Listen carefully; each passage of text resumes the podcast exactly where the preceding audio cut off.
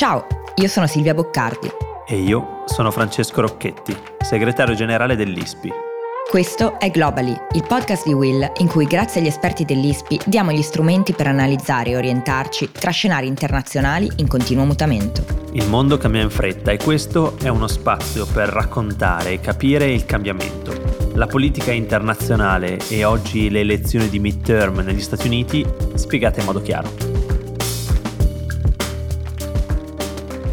Doveva essere uno tsunami, non lo è stato per niente. Per il momento i repubblicani avanzano verso la conquista della Camera, ma sarà comunque una vittoria risicata, mentre il Senato resta in bilico, appeso a sfide ancora testa a testa in alcuni stati.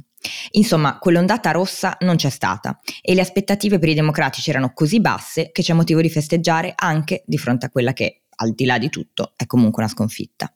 Cosa sta succedendo negli Stati Uniti e cosa possiamo capire da queste elezioni? Oggi ne parliamo con Alessia De Luca, esperta di Stati Uniti per ISPI. Ciao Alessia. Ciao, buongiorno. Ciao Alessia. Alessia, cosa sappiamo finora? Cioè, diciamo, la capitolazione dei democratici non c'è stata, tanto che Joe Biden ha parlato proprio di una buona giornata per la democrazia e i repubblicani trampiani non sono andati così bene come previsto. Queste sono un po' le due cose che ci portiamo a casa. Esatto, ma bisogna fare prima una premessa. Le elezioni di metà mandato solitamente sono elezioni che avvantaggiano il partito all'opposizione, quindi in questo caso i repubblicani. E anche per questo le attese, le aspettative erano così basse per le performance dei democratici. Inoltre Joe Biden vive un momento di particolare declino nella... Ehm, l'indice di gradimento, diciamo, nella popolarità è arrivato al 39% nei giorni scorsi e quindi ci si aspettava sostanzialmente una, una debacle, debacle che non c'è stata perché adesso, mentre parliamo, il conteggio è ancora in corso, ma la corsa alla Camera sicuramente sarà vinta alla fine dai repubblicani, ma con un margine di scarto mm-hmm. inferiore rispetto a quello che ci si aspettava, mentre al Senato è ancora un bilico, in, in bilico per, a, siamo a 49 a 48 per i repubblicani, ma ancora mancano i risultati di tre stati cruciali, quelli che gli americani chiamano swing state, cioè stati eh, appunto in bilico traballanti, quindi tra i repubblicani e i democratici, che sono Nevada, Arizona e Georgia. Se i risultati di Nevada e Arizona sono attesi nelle prossime ore, invece quello del, per, per quello della Georgia, che forse alla fine sarà proprio quello fondamentale, dovremo sì. aspettare al ballottaggio che ci sarà il 6 dicembre. Hmm. Interessante, ma tu prima hai menzionato i, i, democratici e il fatto che appunto questa per i democratici non è una sconfitta, che sembra un po' dei discorsi che in Italia si facevano del tipo non abbiamo perso, insomma a, non abbiamo vinto ma non abbiamo neanche perso. Ecco, eh, ci racconti, ci dici quanto devono e possono festeggiare i democratici e Biden questa non sconfitta o invece quali sono gli elementi che comunque preoccupano e devono preoccupare i democratici ovviamente in vista delle presidenziali che si giocheranno fra due anni? Allora, sicuramente i democratici portano a casa dei risultati di rilievo, come per esempio la Pennsylvania, dove hanno vinto sia la corsa per il governatore con Josh Shapiro su Doug Mastriano, che alla corsa del Senato con, con Fetterman, che ha una storia abbastanza particolare perché è un candidato al, al, Senato che era dato per diciamo vincente o comunque molto avvantaggiato sul candidato repubblicano eh, Mehmet Oz e però che nel bel mezzo della, della campagna elettorale ha avuto un ictus un ictus ah. dal quale si è ripreso lentamente, ma ancora ha delle difficoltà, eh, per esempio, a, ad esprimersi, a parlare, e questo chiaramente ha, ha gettato un po' nel caos la sua, la sua campagna elettorale. Invece alla fine è riuscito a portare a casa una, una vittoria flippando diciamo, lo Stato, nel senso che appunto ha vinto il, il suo seggio al, al, Senato, così come hanno vinto la corsa per i governatori e la, la Pennsylvania è uno Stato molto importante anche in vista delle elezioni presidenziali.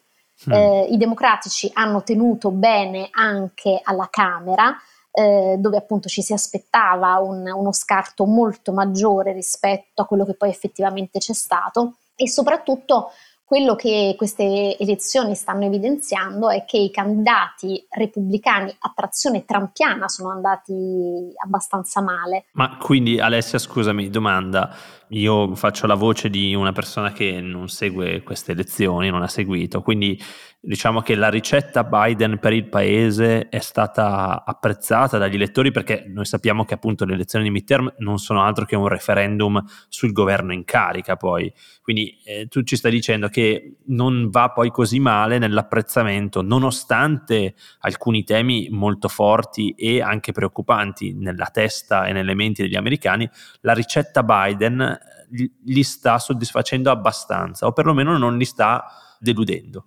È un po' più complicato di così. Diciamo mm. che nonostante la diciamo, disaffezione manifestata in qualche modo nei confronti del presidente in carica, che comunque appunto è un presidente eh, anziano che mh, mm, non tutti quanti apprezzano, però gran parte dell'elettorato non si è dimostrata disposta per questa disaffezione a gettarsi nelle braccia di una serie di candidati considerati come fondamentalisti, radicali, estremisti. Scusami scusami, quindi i democratici vincono non per merito loro soprattutto, ma per demerito dei repubblicani? Sì, anche, mm. perché i repubblicani hanno schierato una serie di candidati considerati inadeguati, deboli, estremisti e che alla conta dei fatti di fronte ad un elettorato composito come ogni, come ogni elettorato in un'elezione nazionale non hanno saputo eh, diciamo convincere. Eh, come diceva qualcuno eh, sulla stampa americana facendo l'analisi del voto, sembra che la selezione di candidati presi dal bar di guerre stellari in qualche modo non sia una ricetta eh sicura sì. per il successo. Cioè diciamo che tra i candidati repubblicani c'era gente che, molta gente che eh, negava per esempio la vittoria di Biden alle elezioni del 2020, sto parlando in particolare dei candidati repubblicani spinti da Trump apro una parentesi, qualche mese fa Trump ha aperto un, un super PAC, che sono queste eh, organizzazioni che sostengono economicamente i, i, candidati. Delle sorte di fondazioni con tanti soldi, sostanzialmente. Esatto, e ha in qualche modo dopato la, la campagna per le primarie, portando avanti... Dei suoi candidati Esatto, portando avanti dei suoi candidati mm. su cui anche l'establishment repubblicano era molto incerto perché in molti casi appunto si trattava di negazionisti, ehm, cospiratori, persone che credevano a quella che negli Stati Uniti si chiama la big lie, appunto sì, la, sì. La, la, grande bugia secondo la quale le elezioni del 2020 sarebbero state eh, piene di brogli, di frodi e che quindi il risultato, cioè la vittoria di Joe Biden, non sarebbero eh, legali. Ecco, quindi possiamo dire che l'estremismo di alcuni di questi candidati, soprattutto diciamo di matrice trampiana, ha svantaggiato poi alla fine i repubblicani, ma ci sono stati altri elementi che ehm, li hanno portati ad andare così peggio del previsto?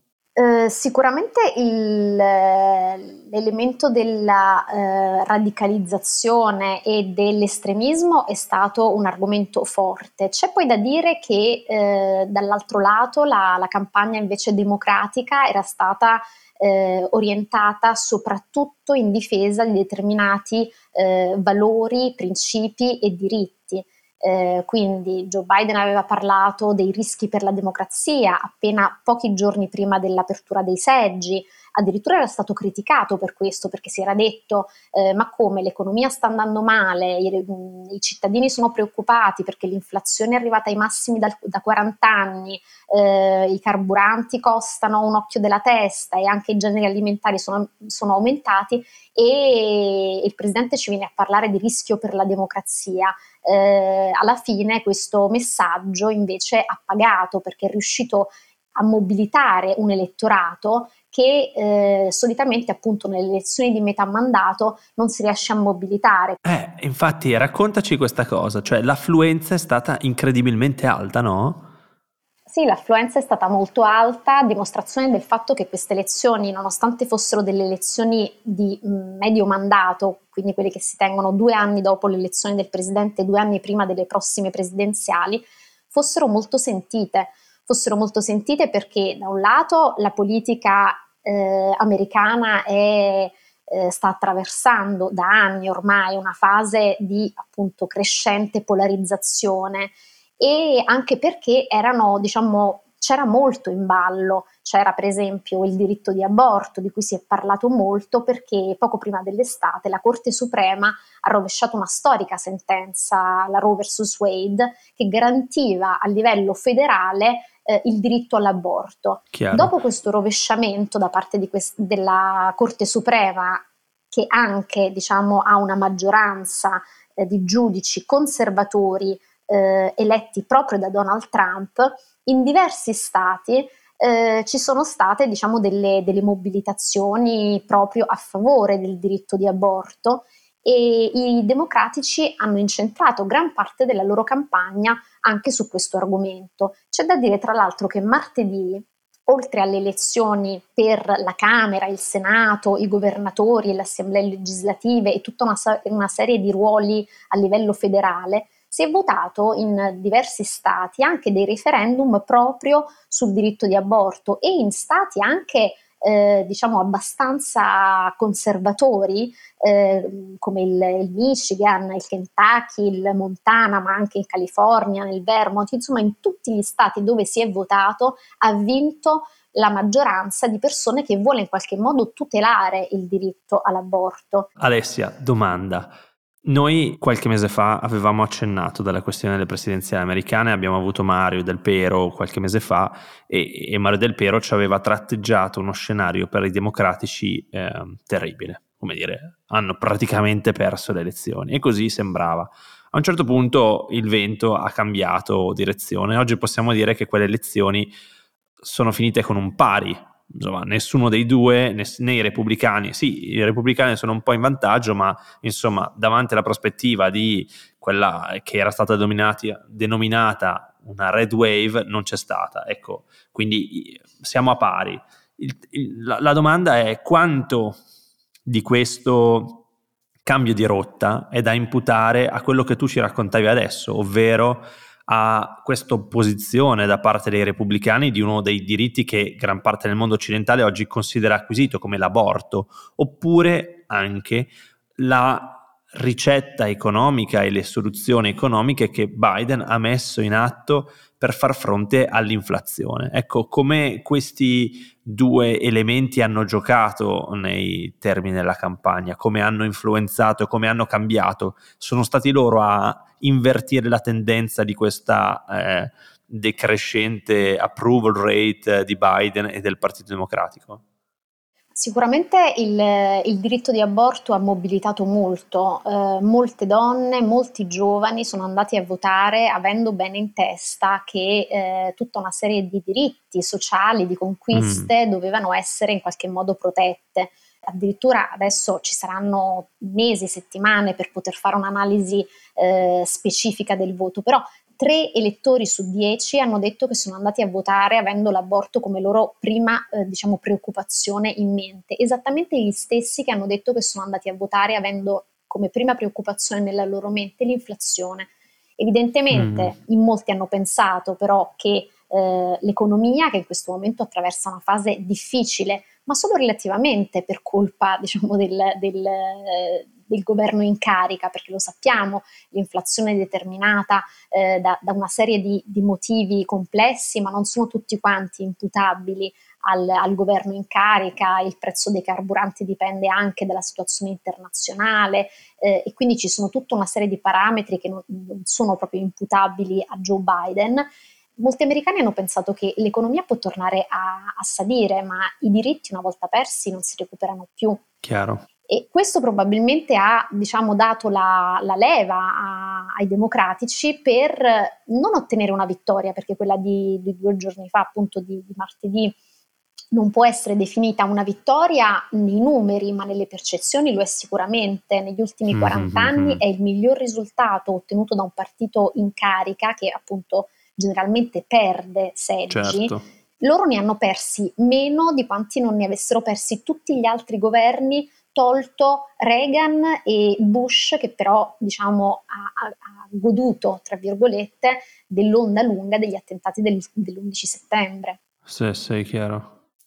Ma senti, l'altra cosa che secondo me è molto interessante è che di fatto con queste elezioni di midterm iniziano anche, cioè inizia anche la campagna per le primarie del 2024.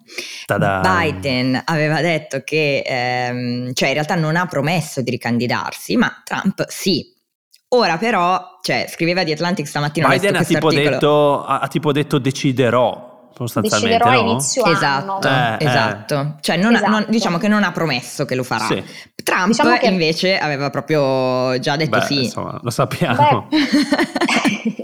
allora, diciamo che Biden ha, ha, detto appunto ieri sera in conferenza stampa l'idea è quella di ricandidarmi, lo era già prima di questo voto, ma mm-hmm. alla fine è una decisione che prenderò anche con i miei familiari e certo. quindi in qualche modo non ha voluto sbottonarsi, ha detto ne parlerò e prenderò una decisione che annuncerò all'inizio del 2023. Per quanto riguarda invece l'altro fronte, Trump, che appunto aveva scommesso moltissimo su queste elezioni, sia in termini economici che in termini, diciamo, di capitale politico, si aspettava una vittoria roboante e addirittura c'è qualcuno che ha raccontato che lui avrebbe voluto annunciare una sua ricandidatura per il 2024 prima di, del, del, giorno del, del, voto del midterm, ma è stato convinto invece ad aspettare eh. e che adesso con questo risultato tra le mani che diciamo non è una sconfitta ancora una volta nei numeri, ma non è nemmeno una vittoria, perché no. loro avrebbero potuto stravincere alla Camera e avrebbero dovuto vincere anche di peso al Senato, cosa che non sta succedendo e non è successa neanche nelle corse ai governatori. E a questo punto c'è addirittura qualcuno che gli consiglia di posticipare questo suo annuncio, anche perché all'interno del Partito Repubblicano chiaramente eh, comincia adesso un un momento di resa dei conti. Certo. Il Partito Repubblicano è spaccato tra eh, la base MAGA, eh, Make sì. America mm. Great Again, Insomma, trampianissima.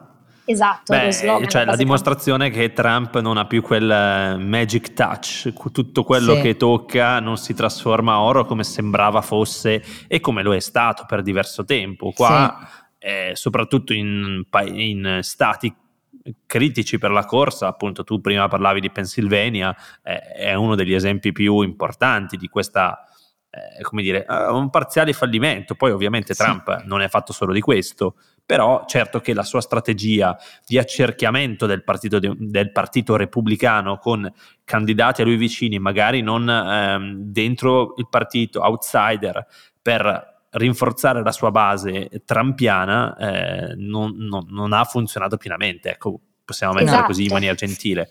Stamattina di Atlantic ha scritto questa cosa che mi ha fatto veramente molto ridere, diceva se volete sapere quanto siano state brutte le elezioni per i repubblicani controllate la temperatura di Trump, che a quanto pare ieri sera ha superato l'ebollizione passando per il piombo fuso e ora è da qualche parte vicino alla superficie del sole, cioè deve essere proprio stato un, un, un ecatombe, no? un, un, vero esatto. problema chi, chi, lo, chi, gli è vicino lo aveva definito livido il giorno eh. dopo la sera delle elezioni perché appunto è stata una sconfitta comunque cocente, un risultato certo. che, che non ci si aspettava e soprattutto perché adesso apre la strada a tutta una serie di possibili competitor, perché non abbiamo ancora introdotto l'argomento, ma c'è un altro stato che ha fatto veramente molta notizia eh, in queste sì. elezioni, che, che, è la Florida dove ha vinto il governatore in carica Ron DeSantis, che è un repubblicano, ma che non ha vinto, ha stravinto con... Ma perché è importante ricordarci questo nome?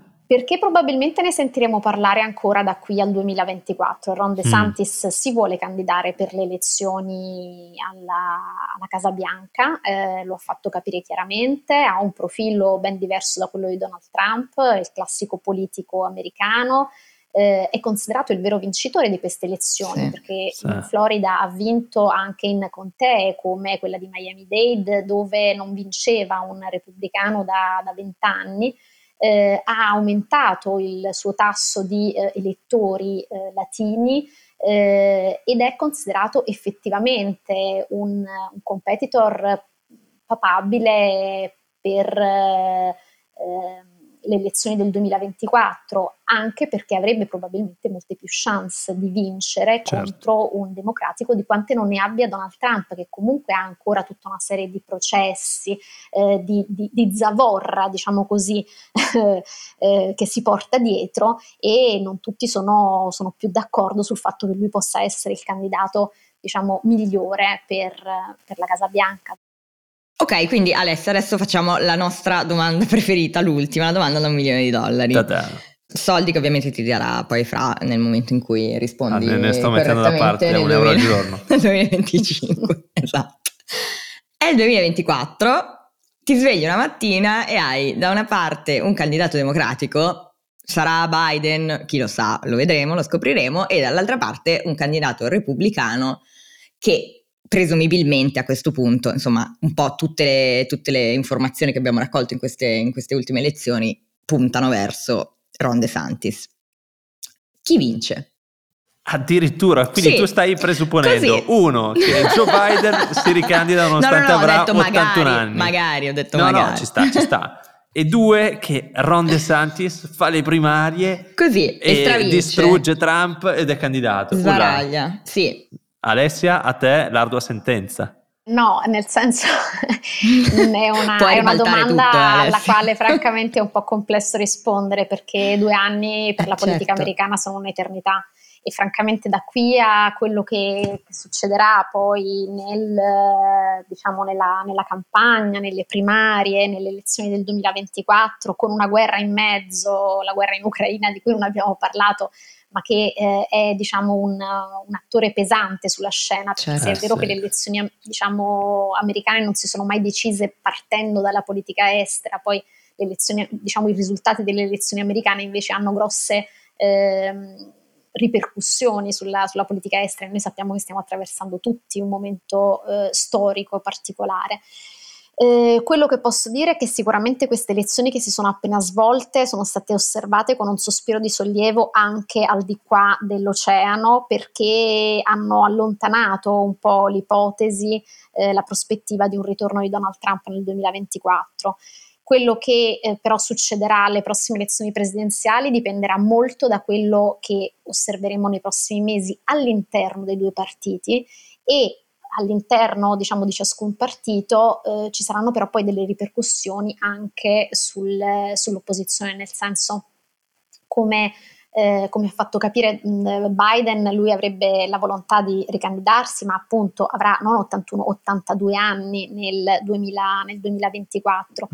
comunque gli indicatori diciamo, ci dicono che anche mh, come stato fisico si, ha avuto diciamo, diverse eh, difficoltà, dimentica le cose, i nomi, le persone. Eh, è stato capace però di riunire indubbiamente il paese per, per queste elezioni.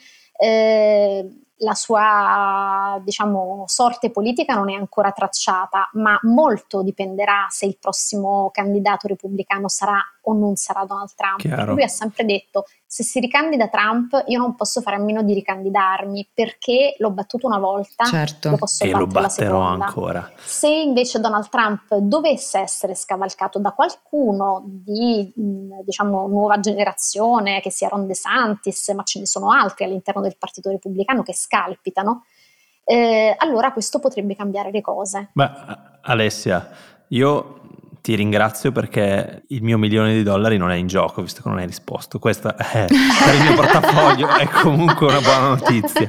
Eh, no, e poi in realtà ti ringrazio anche per essere stata con noi, aver fatto un po' di eh, spiegone, di eh, riassunto, anche se non siamo arrivati alla fine di questi midterm, eh, ma siamo praticamente le battute finali, eh, abbiamo capito che cosa c'è di importante. Quindi grazie mille Alessia. Silvia. Grazie a voi. Direi che a questo punto possiamo salutarci e diciamo aspettare i risultati poi finali perché ancora non ci sono per capire come andrà effettivamente sia alla Camera sia al Senato e, e ci risentiamo tra una settimana. Mi spiace Alessia, niente milioni di dollari per te, oh, not yet. Grande felicità per me. Ciao. Ciao. Ciao.